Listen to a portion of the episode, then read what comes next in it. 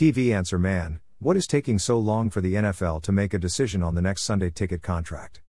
I desperately want another company to get it so DirecTV can't screw it up anymore. Are there any updates at all? Todd, Harrisburg, Pennsylvania. Todd, DirecTV's current agreement to exclusively carry the NFL Sunday ticket expires after the 2022 season, and news reports have said Apple, Amazon, Disney, for ESPN Plus, and Google have all made bids for the next contract. NFL Commissioner Roger Goodell told CNBC during the summer that he expects the league to make a decision by the fall, a squishy timeframe considering the fall season started last week and extends until December 20th. He added that he believes the winner will be a streaming company. But what is taking the league so long to make a final decision? Many industry observers thought Goodell would disclose the news at last February's Super Bowl, if not sooner. A New York Times report this week suggests that Apple is still the current frontrunner to get the ticket, which is not news. Several publications have previously reported the same.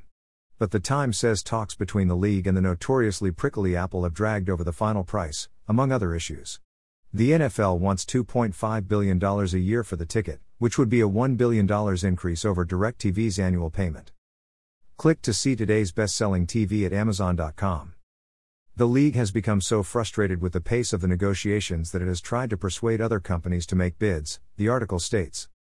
The NFL has signaled its frustration with Apple by reaching out to representatives at other media companies to encourage them to put forward a bid, according to two people familiar with the outreach, The Times writes.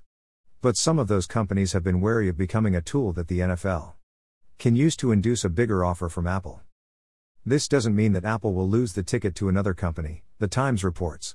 Despite the stalemate over the ticket, Apple and the league last week signed a multi year deal that calls for Apple Music to sponsor the Super Bowl halftime show, which was previously sponsored by Pepsi.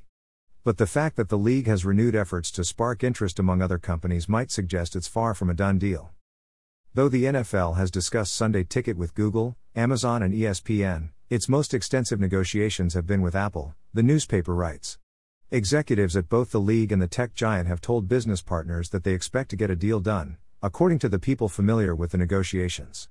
But the talks have been complicated by the NFL's decision to sell several assets simultaneously, including Sunday Ticket, the halftime show, and NFL media properties such as NFL Network and the Red Zone channel.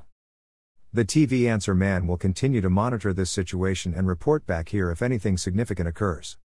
Until then, happy viewing and stay safe. Need to buy something today? Please buy it using this Amazon.com link. This site receives a small portion of each purchase, which helps us continue to provide these articles.